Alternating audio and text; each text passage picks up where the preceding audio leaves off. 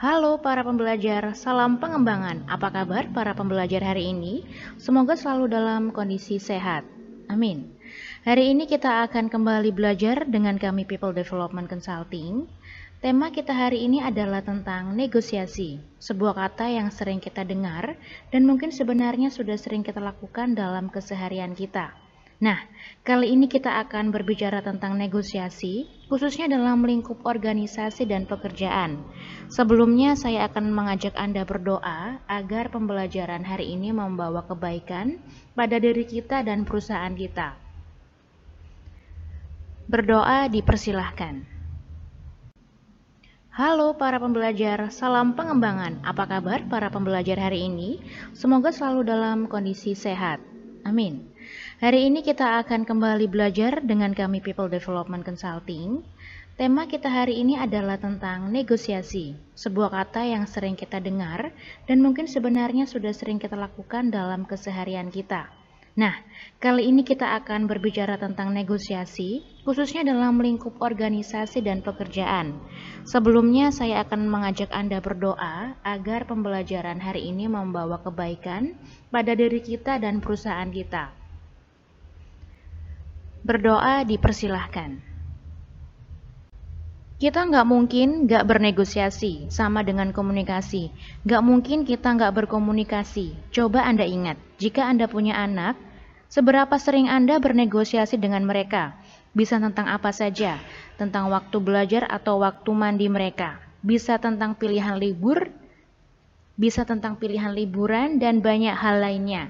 Apalagi dalam dunia pekerjaan, aktivitas negosiasi Aktivitas negosiasi sangat diperlukan baik antara rekan kerja, bawahan, atasan, atau dengan mitra eksternal perusahaan. Nah, bagaimana dengan Anda? Negosiasi lebih banyak Anda gunakan untuk keperluan apa? Jadi, nggak mungkin kita nggak bernegosiasi.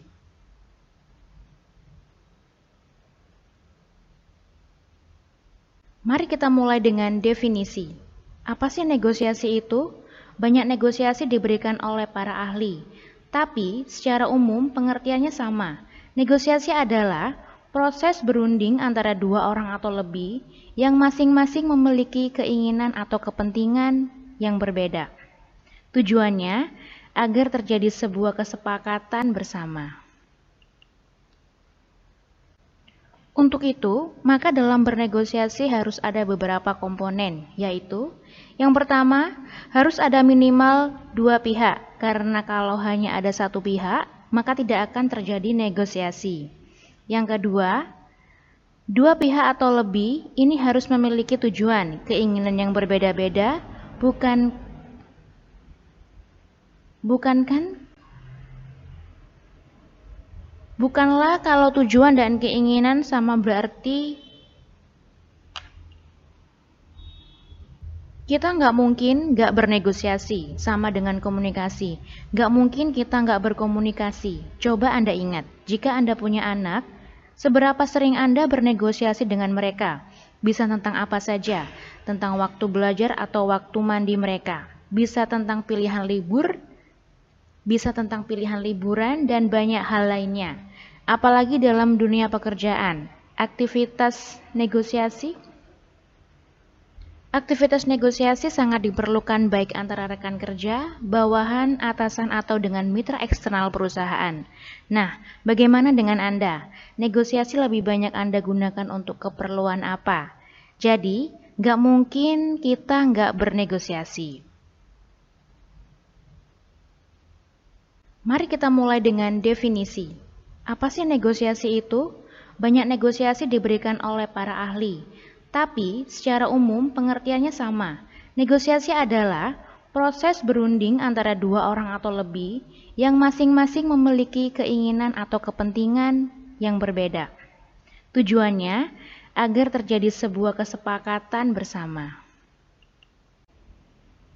Untuk itu, maka dalam negosiasi harus ada beberapa komponen, yaitu yang pertama, harus ada minimal dua pihak, karena kalau hanya ada satu pihak, maka tidak akan terjadi negosiasi. Yang kedua, dua pihak atau lebih ini harus memiliki tujuan, keinginan yang berbeda-beda. Bukankah kalau tujuan dan keinginan yang sama berarti nggak ada yang perlu dinegosiasikan? Yang ketiga, para pihak yang berbeda keinginan dan tujuan ini harus memiliki keinginan untuk bersepakat. Terlepas nanti hasilnya seperti apa. Contohnya dalam negosiasi di pasar. Pedagang dan pembeli punya keinginan masing-masing. Pedagang ingin untuk pedagang ingin untung banyak, Pembeli ingin membeli semurah mungkin.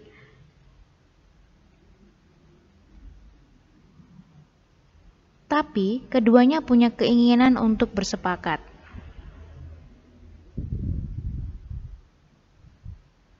Yang keempat, masih berhubungan dengan poin ketiga. Tiap pihak ada kemauan untuk mengubah target masing-masing. Sebagai contoh tadi, walaupun ingin untung banyak, penjual masih membuka peluang untuk ditawar.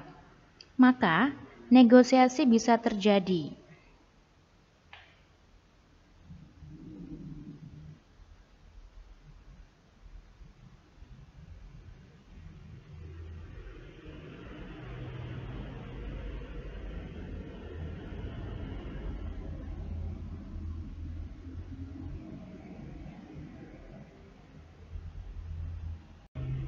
Yang ketiga, para pihak yang berbeda keinginan dan tujuan ini harus memiliki keinginan untuk bersepakat, terlepas nanti hasilnya seperti apa.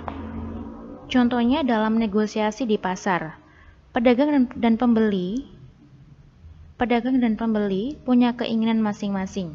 Pedagang ingin untung banyak, pembeli ingin membeli semurah mungkin.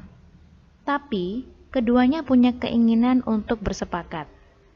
Yang keempat, masih berhubungan dengan poin ketiga. Tiap pihak ada kemauan untuk mengubah target masing-masing. Sebagai contoh, tadi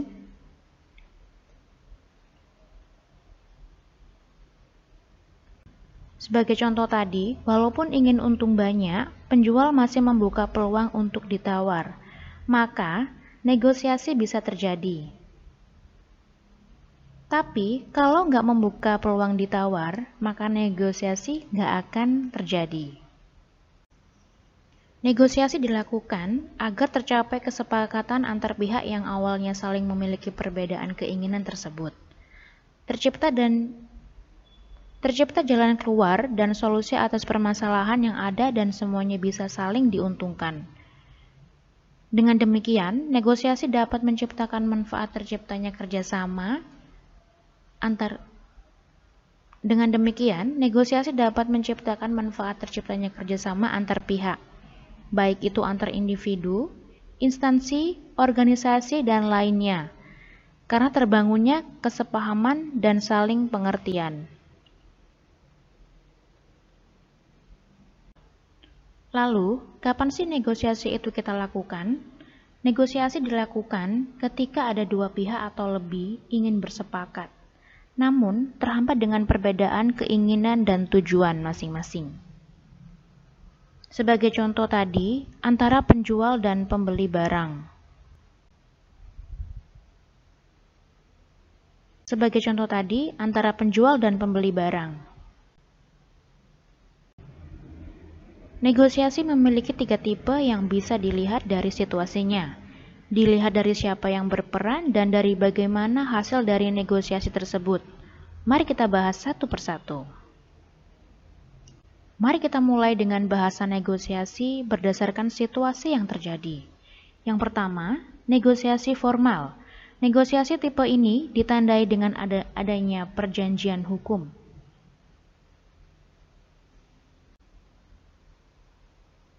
Mari kita mulai dengan bahasa negosiasi berdasarkan situasi yang terjadi. Yang pertama, negosiasi formal. Negosiasi tipe ini ditandai dengan adanya perjanjian hukum, hitam di atas putih, yang ketika terjadi pelanggaran bisa berakibat sanksi atau hukuman. Sebagai contoh, negosiasi jual beli rumah dengan persyaratan tertentu. Misalnya, kemudian keduanya membuat perjanjian dengan mediasi notaris maka hal ini adalah negosiasi formal di mana jika ada yang melanggar bisa dijatuhi sanksi bahkan bisa ke pengadilan tergantung isi perjanjian. Selanjutnya, negosiasi nonformal, negosiasi sehari-hari, misal negosiasi kita dengan seluruh tim tentang agenda rekreasi tim. Tidak ada sanksi dan hukuman khusus ketika ternyata tidak sesuai. Maksimal hanya sanksi sosial saja dan rekan-rekan setim ketika ternyata tak sesuai. Tipe negosiasi kedua adalah negosiasi berdasarkan peran. Apakah negosiasi menggunakan peran mediator atau tidak? Negosiasi tanpa peran mediator berarti para pihak yang sedang bernegosiasi mengupayakan sendiri kesepakatannya di antara mereka. Namun, negosiasi dengan mediator berarti ada pihak ketiga yang membantu para pihak untuk bersepakat. Biasanya negosiasi tipe ini dilakukan karena deadlock atau karena kedua pihak sama-sama punya power yang kuat Padahal kesepakatan para pihak ini juga bisa berimbas ke sesuatu yang lebih besar. Tipe ketiga adalah negosiasi berdasarkan hasil. Ada yang hasilnya win-lose, ada yang kalah dan ada yang menang. Ada pihak yang diuntungkan, ada yang dirugikan. Ada yang hasilnya sama-sama diuntungkan. Win-win.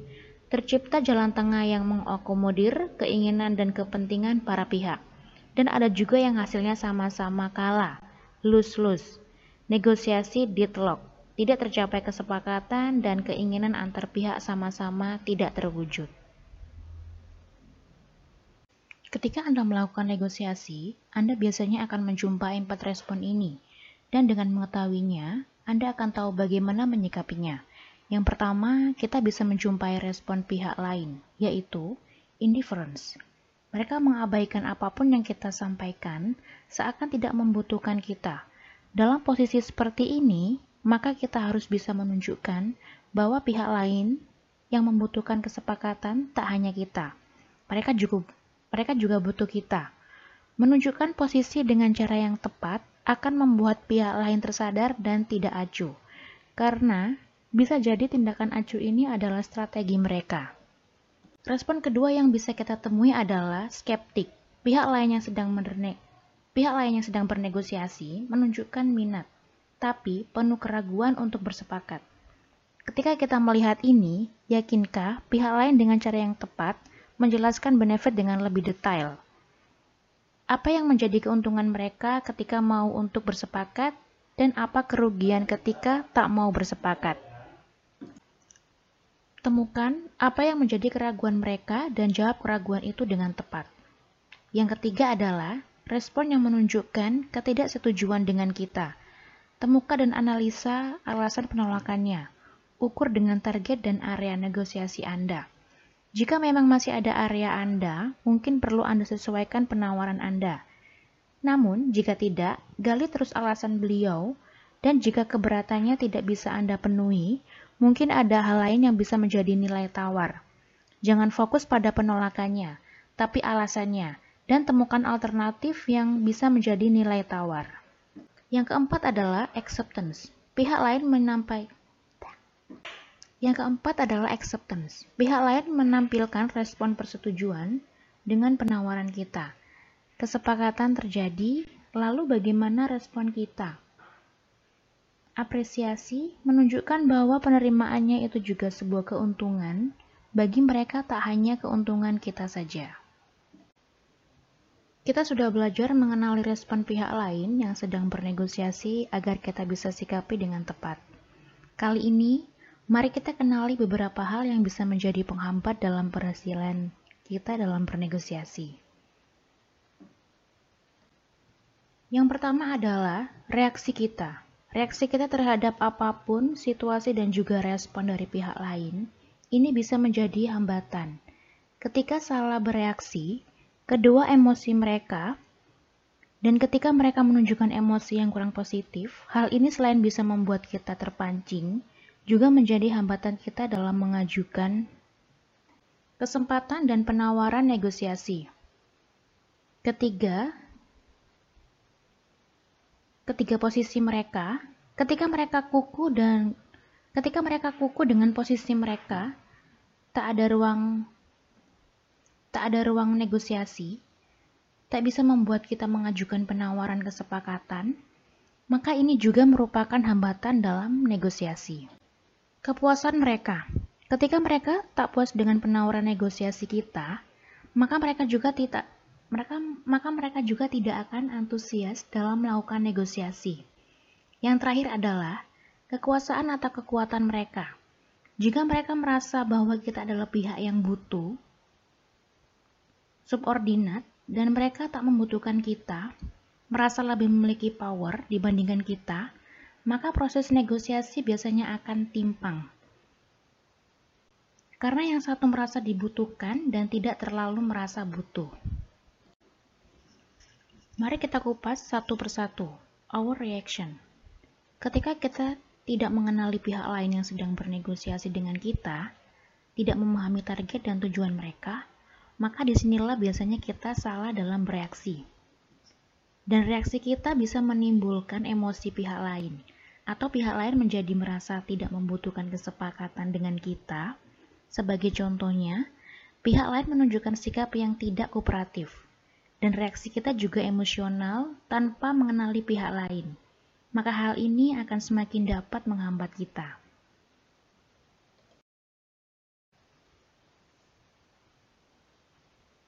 Ketika pihak lain menunjukkan sikap yang negatif, hanya ingin menang sendiri, maka ini menjadi hambatan juga dalam proses negosiasi. Maka, kenali emosi mereka dan sumber emosi. Apa tujuan dan alasan dari emosi itu? Temukan cara untuk mengendalikan emosi mereka, jangan terpancing, karena itu akan semakin menghambat terjadinya negosiasi.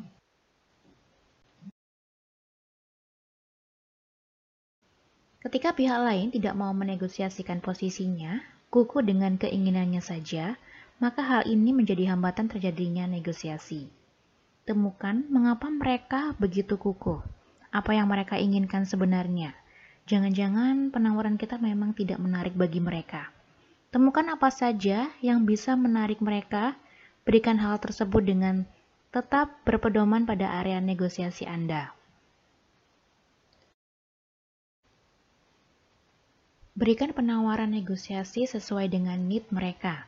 Kenali motif mereka, karena ketika mereka merasa tidak puas dengan apa yang Anda tawarkan dalam negosiasi, maka mereka tidak lagi tertarik untuk melakukan negosiasi dengan Anda. Jadi, tunjukkan benefitnya bahwa mereka membutuhkan penawaran negosiasi Anda.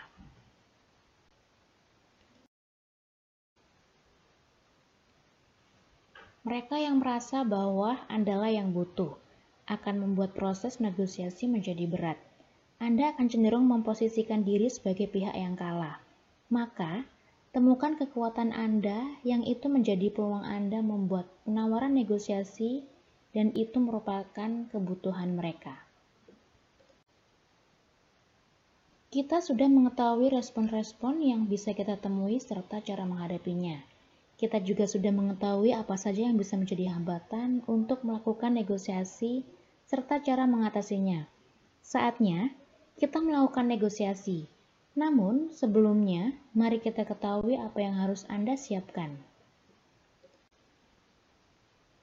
Sebelum Anda melakukan negosiasi, kenali target Anda, apa target Anda, berapa target Anda, dan seterusnya. Sebagai contoh, saya analogikan Anda sedang di pasar. Anda adalah pemilik toko yang menjual barang. Target Anda adalah mendapatkan keuntungan 30% dari harga beli Anda. Maka ini harus menjadi patokan Anda. Kemudian kenali area negosiasi Anda. Anda sudah punya target mendapatkan keuntungan 30%. Maka ini adalah batas minimal negosiasi Anda.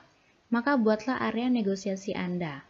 Anda bisa memulai penawaran dari 70%, baru kemudian turun hingga angka mendekati 30%, atau bahkan sampai ke angka 30%, tergantung situasi saat itu. Dengan mengenali area negosiasi, seorang penjual biasanya akan bilang begini, Oke lah, untuk Bapak saya kasih harga terbaik, saya potong harganya 10% dari harga awal. Begitu pula sebaliknya. Ketika Anda sebagai pembeli, misalnya Anda punya target mendapatkan harga terbaik. Misalnya Anda mendapatkan harga 1 juta. Maka Anda tentukan target sesuai kekuatan dan kebutuhan Anda. Misal Anda ditargetkan mendapatkan harga 850. Untuk lebih efektif, untuk lebih efektif Anda perlu tahu dulu standar harga produk. Anda bisa mempelajarinya dari Google atau mencari informasi dari sumber lain. Nah, dengan target 850.000 itu misalnya Nah, dengan target 850.000 itu misalnya, maka Anda mainkan area negosiasi Anda. Nah, dengan target 850.000 itu misalnya, maka Anda mainkan area negosiasi Anda. Bahkan Anda tak perlu risau untuk ditolak. Anda bisa menawar dari mulai 600.000, mungkin Anda akan langsung ditolak. Ditertawakan, tapi memang itu tujuannya. Jadi jangan terpancing, lalu naikkan pelan-pelan penawaran Anda hingga hampir mencapai target Anda. Tips untuk Anda. Ingat, yang paling tampak merasa butuh biasanya akan kalah dalam negosiasi. Maka ingatlah, biasanya para pembeli di pasar menggunakan trik seakan pergi meninggalkan penjual. Trik ini bisa Anda tiru dan modifikasi jika Anda adalah pedagangnya dalam tanda kutip tidak perlu langsung ciut ketika pihak yang sedang bernegosiasi seakan ingin pergi. Ingat slide sebelumnya. Ingat slide sebelumnya. Tunjukkan benefit lebih produk Anda dan ia akan kembali. Terakhir, dalam negosiasi, unsur terpenting adalah mampu mengenali apa sebenarnya kebutuhan dan motivasi pihak lain. Mengenali kebutuhannya akan menjadikannya senjata kita dalam memperbesar keberhasilan kita melakukan negosiasi. Maka, sangat perlu kita mencari tahu tentang dan dengan siapa kita akan bernegosiasi. Kalau tidak, kita dapat ajak mereka ngobrol hingga kita temukan apa yang menjadi kebutuhan dan keinginan mereka sebenarnya. Saya analogikan orang ingin membeli HP. Maka HP sebenarnya adalah media tapi temukan kebutuhan sebenarnya, keinginan sebenarnya. Misal, untuk bisa main game tanpa kendala, agar bisa bersosial media dengan lancar. Bagaimana dengan Anda? Temukan dan buka peluang Anda dalam bernegosiasi. Ketika kebutuhan mereka tidak bisa Anda penuhi secara penuh, berikan benefit lain yang juga dapat menarik mereka. Dalam teknik selling, biasanya ini disebut teknik bundling saya kembali berikan contoh HP. Oke, untuk ngegame mungkin HP ini masih kalah bagus dengan HP merek lain, tapi baterai kita lebih kuat loh pak. Benefit lain yang juga bisa menarik mereka. Sebelumnya kita sudahi sebelum kita sudahi pembelajaran ini, saya ingin mengingatkan Anda tentang dan dengan siapa Anda bernegosiasi. Pastikan Anda melakukan negosiasi dengan tokoh utama mengambil keputusan. Salah satu ciri salah satu cirinya adalah mereka tidak sedikit-sedikit menyampaikan, "Oke, okay, saya tanyakan dulu." Temukan siapa di balik itu. Mengapa? Masih ingat cerita saya tentang negosiasi di pasar tadi? Biasanya yang melakukan penawaran dengan kita adalah pelayan toko, di mana area yang bisa wewenang, di mana area negosiasi menjadi wewenang dia masih terlalu lebar. Dengan langsung bernegosiasi dengan owner toko tersebut, Anda bisa mendapatkan harga terbaik. Karena area negosiasi pelayan toko dengan owner toko tentu berbeda. Maka, temukan dan bernegosiasilah dengan sang toko utama. Tuntas sudah pembelajaran teknik negosiasi kita kali ini, dan tidak ada orang yang ahli hanya dengan belajar Orang hanya akan menjadi ahli ketika ia terus-menerus mempraktekkan apa yang sudah ia pelajari. Maka, selamat mempraktekkan pembelajaran hari ini dan salam pembelajaran.